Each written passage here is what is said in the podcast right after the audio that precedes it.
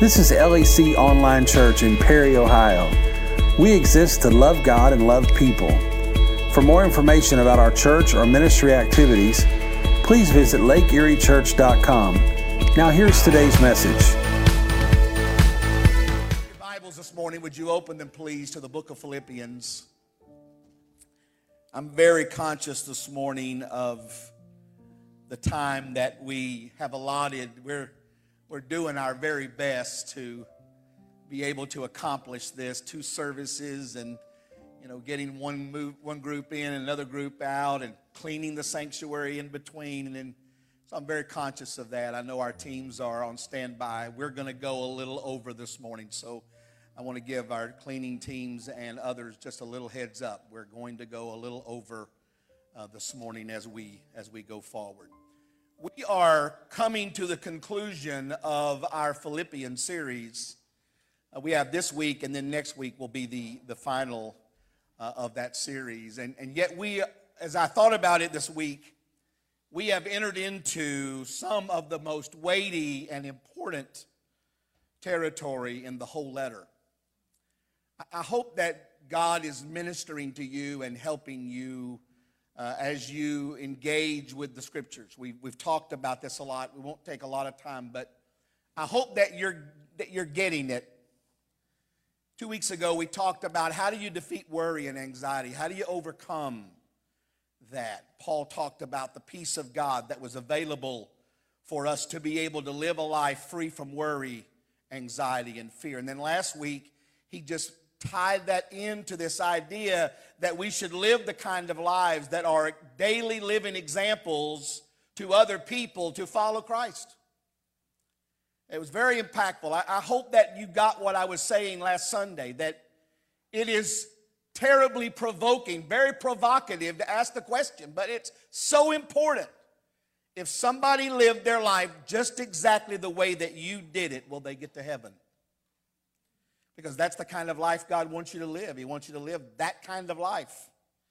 And Paul makes that very strong case about how important it is that we do that. And so this morning we come to one of the more familiar passages, but probably not in the way that you might think. Everybody that knows anything about Philippians knows Philippians four thirteen, I can do all things through Christ which strengthens me. But a lot of times when we When we read these verses, we take them out of context and we quote them. They're, they're just as true, but in order to understand why Paul can say, I can do all things through Christ which strengthens me, you have to understand the context in which he was trying to write about that. Because I think the question that we have to ask today is, how does somebody live in a materialistic, me-first world with a peace that makes our life completely fulfilled in Jesus Christ? Because everything that you and I stand for, the world is, is against. Everything that we live and believe in, the world is in a different mindset. The world's very uh, materialistic. The world's very much about themselves, very self-centered in that. And yet Christ calls us to a different kind of life. And that's what Paul's going to talk about. I want you to open your Bibles to Philippians four. We're going to start in verse ten. Philippians chapter four, verse ten. Here's what Paul said. How I praise the Lord that you were concerned about me again. Now, go ahead and stand. That's fine. I'm sorry for not prompting you to do that. Go ahead and stand for the reading of God's word. And as you're standing, just know this.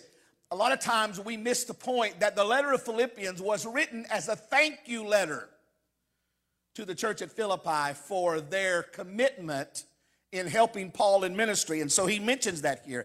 How I praise the Lord that you were concerned about me again.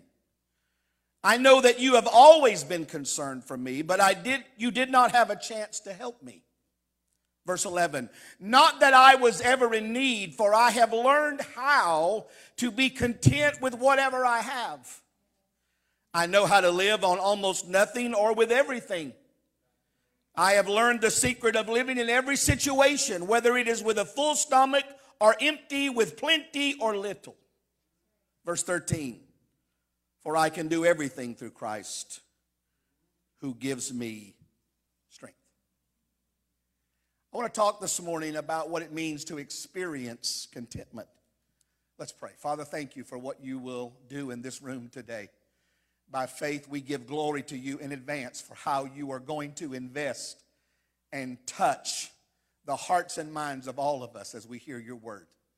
Father, you know where every person is. You know where every life is. You know the circumstances, the challenges, the difficulties that they brought into this house today. And Father, I pray that you will meet them at the very point of their need. Healing, deliverance, in Jesus' name. Forgiveness, liberty. By the power of God, break the chains and set free. In Jesus' name we pray. Amen. Amen. You may be seated. Let me take a quick poll, quick opinion poll.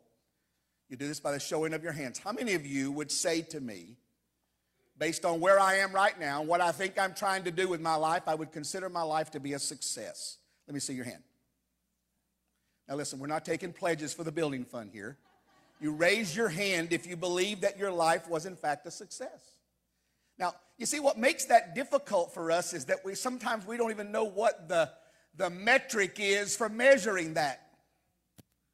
What would it mean to live a life of success? What would it mean to be successful? And what it would mean for James Welch would be different than what it would mean for Betty Stinson, perhaps. Just in the metric of where they are in their life and what they're trying to do. And so I, I was interested. Uh, back a, a couple of years ago, the World, uh, the World Economic Forum did this survey of two thousand American people. And they asked the question, what would cause you to consider that your life is successful? Anybody got an idea what was at the top of that list? Money. People said if I had enough money, it was interesting when I looked at the study. They said if I had enough money that I wouldn't have to worry about paying for my bills, I'd be successful. If I had enough money that I could loan money to my friends and neighbors as needed without any worry, I'd be successful. Money. Not only was, was money one, the second one was a job. And it was interesting that they said it's a fulfilling job that requires thirty or, or less hours a week. With this caveat, five weeks of vacation. That's a, that's would mean you were successful.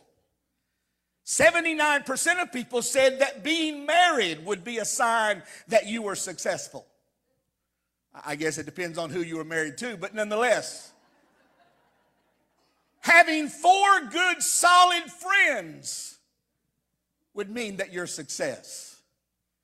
That's pretty simple. Four good, solid friends. Do you have four good, solid friends? Owning a home or a car was on seventy percent of people's list. If you owned your home or a car, then you were considered to be a success. Able to travel whenever you wanted to. And I love this one. Living where you wanted to live. And so they asked them, where would you like to live? Where do you think most Americans would like to live? No, Italy. I don't know why that was what Italy. Now, I will tell you this. Perry, Ohio was not in the top ten. I looked all the way down to ten. It wasn't there. Having status was another key uh, indicator that a person was success because of wealth or fame, notoriety or leisure. Having that kind of status. You see, the Bible has a different formula for success, doesn't it? In Joshua chapter one, verse seven, it'll be on the screen. Be strong and brave. Be sure to obey all the teachings my servant Moses gave you. If you follow them exactly, you will be successful in everything that you do. Pretty simple. You obey what's in this book, you're going to be successful. Always remember what is written in the book of the teaching. Study it day and night to be sure to obey everything written there. And if you do this, you will be wise and you will be successful in everything. So what does the life of contentment actually look like? And from reading what we just read to you in Paul's letter, I think that Paul says two things. Identify this life of contentment the way that God wants it to be. The first is this, a life that is not dictated by outside conditions. The contented life is a life that is not dictated by what's going on outside of me. Now, the word contentment actually means a state of happiness and satisfaction. And I want you to notice something. If your Bibles are still open, and I don't know if this is on the screen or not, but if it is, you'll see it. Notice what Paul says. He says, I have learned how to be content with whatever I have. And then he goes on to say, I have learned the secret of living in every situation. Two things that Paul said I've learned. And it's interesting that he had to learn them, because contentment is not something that comes natural to human beings. We're never content. We're never content with the way we look. We're never content with where we are. We're never content with what we have. We always think we have to have something else. And Paul said, I've learned how to be content with whatever I've got. I thought about trying to find an example. And it's this. You remember when the iPhone came out? two thousand seven, I believe it came out. It was supposed to revolutionize our lives. And for the most part, it did. And yet every year, a new phone comes out. And here's the marketing for every new iPhone, which, by the way, the new ones are out. It is the best phone you've ever had. Bigger cameras, bigger memory, faster speeds. Now, it's, the new phones are talking about five G, which, by the way, nobody in Ohio has five G, just so you know that. There's only twenty-five cities in the United States that have five G. So if you're buying that phone for the five G, you're going to have to wait. But, but the point is, the point is that we're never satisfied. The other day, Shelly was having trouble with her phone, and she said, you know, I wish I could go back to my Blackberry. I said, sweetheart, the Blackberry is in the grave. We've moved on to, she said, that just was so much better for me at that point. There's always something bigger, something better, something nicer, something more. And the reason that they do it is that they appeal to this discontent that we have, that we need more, that we need something better, something bigger, something more, something this, something that. Paul said, I have learned two things. I have learned to be content with what I have. I've made some choices about the kind of things that are going to define my life. And I'm telling you right now, it's not going to be my phone. My life is not going to be decided by the abundance of things that I possess. It's not a bigger car. It's not a bigger house. It's not more money. Those kind of things will never satisfy us. We're always going to be chasing something else. He said, I've learned how to be content with what I have, and I've learned how to be able to live in every situation. Good times, bad times, struggling times, and we all have them. You know, don't you be fooled by the fact that seven people stood up here on this stage today and sang with vigor and vim. They don't have it all together. They don't have all the answers in their life. They don't, they don't live a life free from struggle. Some of them sing out of their own pain. Some of them sing out of their own struggle. But when you have the kind of relationship that is not determined by outside circumstances, you can sing in the darkest of places. You can sing when life is hard. You can shout the glory of God when things are not well. Now, let me tell you why this is important. Peter, writing in his letter in Second Peter chapter three, says this: the day of the Lord will come as unexpectedly as a thief. Then the heavens will pass away with a terrible noise, and the very elements themselves will disappear in the fire, and the earth and everything on it will be found to deserve judgment, since everything around us is going to be destroyed. What are you saying? All the things that you're chasing, they're going to go away. If your life is dictated by things that are outside of you, status, money, wealth. Did you notice on that list? Everything on that list was outside of us. None of it about who we are. None of it about what's inside of us. All of those are outside things. If your contentment and your measurement of success is all of those kind of things, you're never, ever, ever going to be contented. You're always going to be chasing the next big thing. Paul said, I've learned how to do this. What does it mean to us? It means that you can be content with or without money. You can be content with or without a job. You can be content with or without notoriety. You can be content with or without a degree. You can be content and never leave your town that you're in.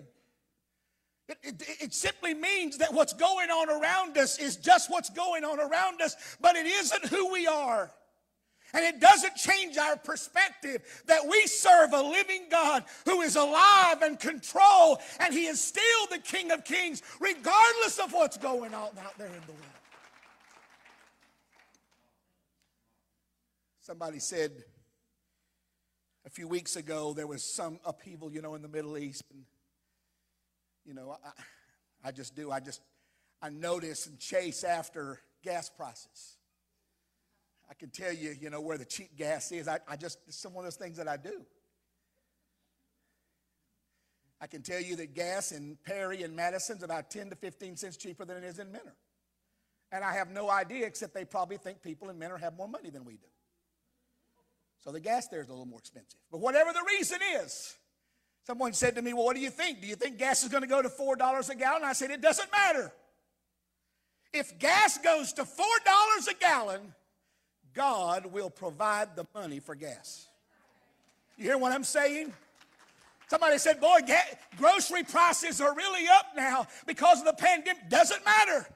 My life is not dictated by the outside circumstances. I'm not trusting in men or governments or institutions to provide my peace and sanity. My hope is in the Lord of glory, who is my provider, and he is the one who makes me content. I'm not living because of the, of, the, of the intent of others. I'm living because God has said, I will supply every need. You see, if you live a life that somehow another has to have outside, it's got to have this or that, you got to have that to be happy, you'll always be chasing it. Paul said, I'm sitting right here, and I'm content. I've learned to do with it or without it. Because I don't have to have it. It doesn't define who I am. It doesn't define my life.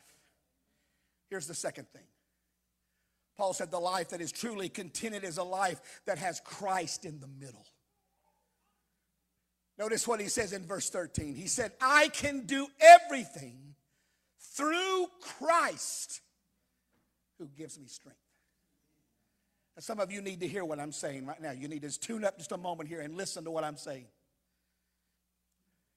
The key to living a contented life, whether you are twenty-five or fifty-five, the key to living a contented life is how much of Jesus Christ is going to define who you are.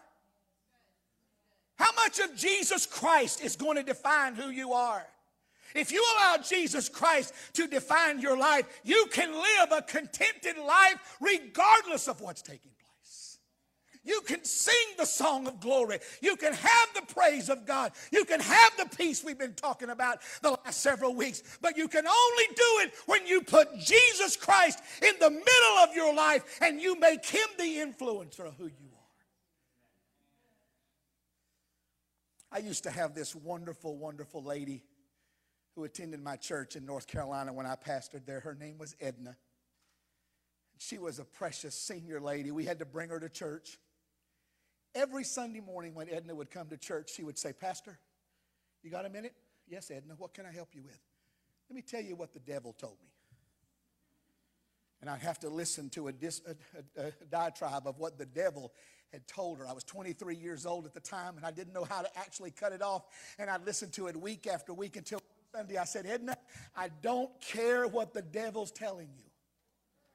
The Bible said the devil is a liar. Why do you care what the devil says?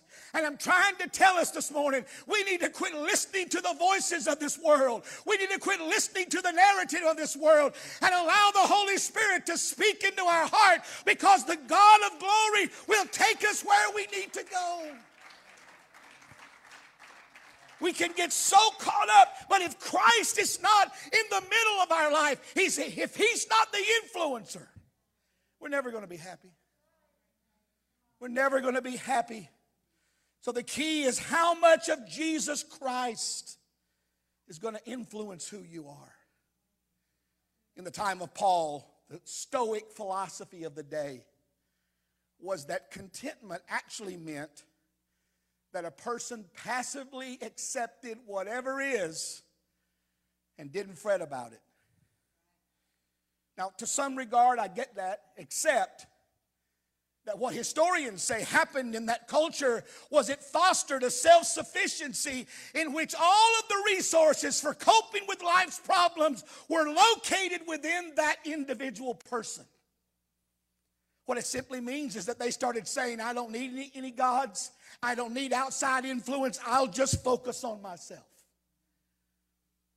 You know, you can hear that same philosophy today. You are your own God. You do what is right in your own eyes. You make the decision that's best for you. And when you do that, sometimes you can slide off of a slippery slope and forget that Christ must be in the middle of your life. He must be the influencer of all that you are. Now, what I need you to understand is that Paul was not saying, I can do all things through Christ because I've got it worked out in me. No, he's saying that there is a strength and a power that is in me that comes through Jesus Christ. And that's how I do it.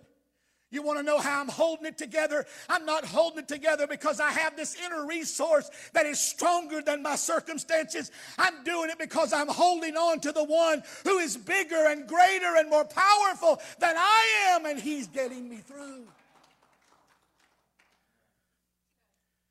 Why, some of your friends don't know how in the world you're managing your crisis. They don't know the hope that is in you. They don't understand that you're not seeking for comfort in this, the trappings of this world, but that you, in fact, have decided that you will survive because your strength is not things outside of this, of this, in this world, but it is the power of God that is at work in you, empowering you to be the person God wants you to be. Paul said, you want to know what's going on inside of me? It's God. It's Jesus Christ that's inside of me. He's the one. He's the one that's making the difference. And what I'm telling you is, whatever circumstance I'm in, I'm good. Whatever things I'm going through, I'm good. I don't have to have other people. I don't have to have other things. I'm good. Because with him as my strength, I can face my problems. With him as my strength, I can deal with my addiction. With him as my strength, I can get through my depression. With him as my strength, I can raise my children. With him as my strength, I can make my marriage strong. With him as my strength, I can do anything. In him, Paul said, I live and have my being. He said to the Galatians, he said, it's not me that's living. It's Christ who is living inside of me. And the life that I'm living, I live by faith in the Son of God, who loved me and gave himself for me. And I can't help but believe this morning that there's someone in this room today that needs to hear what I'm, what I'm saying to you. Because sometimes life can be hard. Sometimes life can be difficult. But you hear me. When you live a contented life with Christ in the middle of your life, you can say, I'm thankful that you're here, but if you left me, I'd still have Jesus. I'm glad you came to help me, but if the banker says no, I still got Jesus. If the world falls apart, he's not going to leave me. If the scans don't look good, I'm still okay. If the company closes down, God's got me. If the nuclear plant closes, all is well. If Social Security goes broke, God is my provider. This world is not my source. Jesus is the strength of my life. And as long as I have Jesus, come on, somebody, hear me now. If as long as I've got Jesus, because I came somewhere to tell somebody today that Jesus is enough. He's all you need. You don't have to have anybody else. If you've got Jesus, Jesus is enough. He's enough for whatever you're facing today. Yes. Yes. He's enough. He's more than enough.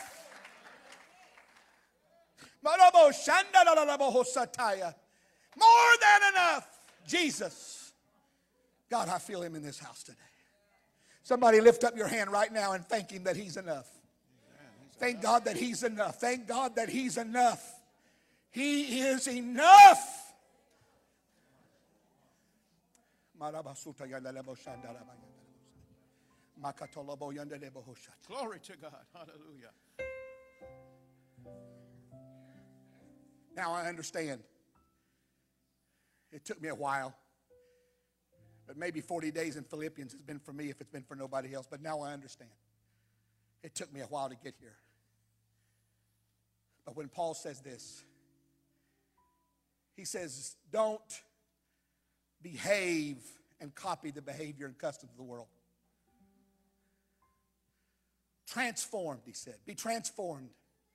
Let God transform you into a new person by changing the way that you think. And then you will learn to know God's will for you, which is good and pleasing and perfect. He started out by saying, give your bodies as a living sacrifice to him. It's a reasonable service. And don't let yourself buy in to the conformity of the way the world thinks. Because the world thinks that their source is not Jesus. In fact, it's become rather popular now for agnostics and atheists to say, we don't need Jesus. We can do this ourselves. That's what Paul said. You can't. You can't. You're not smart enough. You're not resourceful enough. You're going to fail. And you're going to come back at some point and realize he is all that you need. If you have Jesus, it's all that you need. Let's bow our heads to pray today.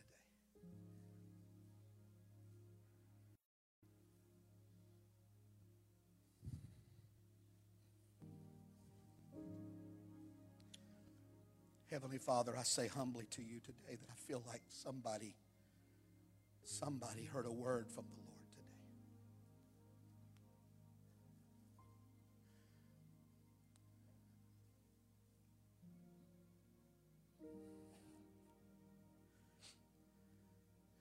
You saved us when we could not save ourselves. You cleaned us up. You put your spirit in us. You caused there to be a song in our heart. We can't ever go back. Nor can we be defined by the things that are going on around us in the world today. We've been called to a higher place. So, Father, I pray today for that soul, that life that's in this room today right now that's trying to find their footing, trying to find their way. I pray right now for the courage and the strength of God in their heart. I come against everything that the enemy has erected as a barrier to them. And strongly I pray, Jesus, you're enough. You're enough. You're bigger than our problems. You're bigger than our obstacles. You're bigger than our sorrows. You're bigger than our grief. You're bigger than our lack.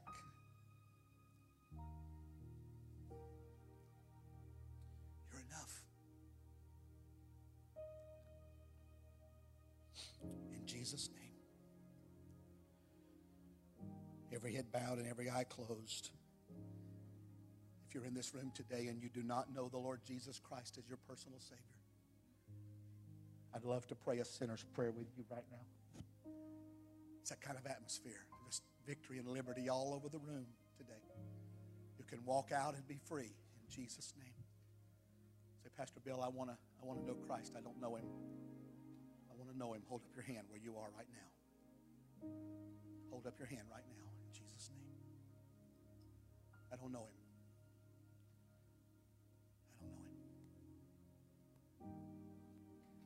Maybe you're in the room this morning and you say to me, listen, I needed this message today.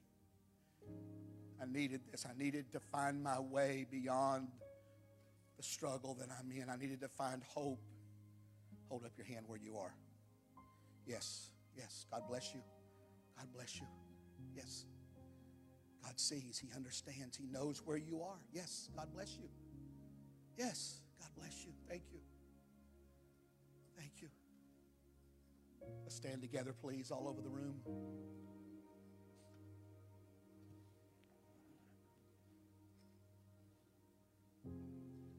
We're going to pray a congregational prayer together. Everybody will be praying in their own way, however you feel you want to pray. We're going to be praying for people who lifted their hands, those who have needs that you need God to help you with. We're going to pray that prayer together. And then don't go anywhere, because we're going to receive the Lord's communion before we leave today. I don't want you to miss that, because I think God wants to do something right there. Let's all pray together. Father, in the name of Jesus, we lift up our voices right now in this house. We pray over every person that's standing in this house, every purchase, person that's watching us online right now. God, we're praying over those people, over those lives. Father, you know, you understand. You know where we are. You know what we're facing. You know what we're going through. And Heavenly Father, I pray in the name of Jesus for deliverance, for grace and power and courage and strength over them today. I trust you today and believe you, Father, that you are at work in our church, among our people, and that you have spoken into our lives today the truth of your word. And we believe you for that now, Father.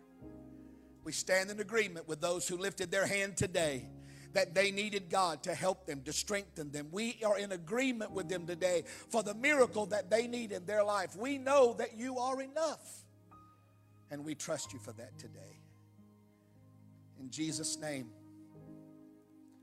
in Jesus' name.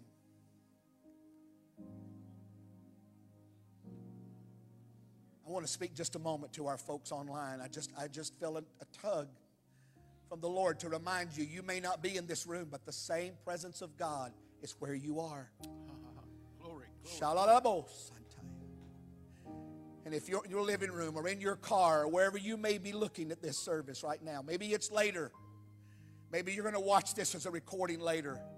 Can I just say to you, God cares about where you are, and He is enough for whatever you're facing, whatever you're needing. If you reach out, if you want help, you reach out. Somebody on our team will reach you. You can use the comment section. You can reach out to our church. You can go to our website. All that is right there in front of you. Reach out. Someone will help you. But know this, the Lord is enough. Thank you for listening. Lake Erie Church is a multicultural Pentecostal church located in Perry, Ohio, about thirty minutes east of Cleveland. We would love to have you for a visit sometime.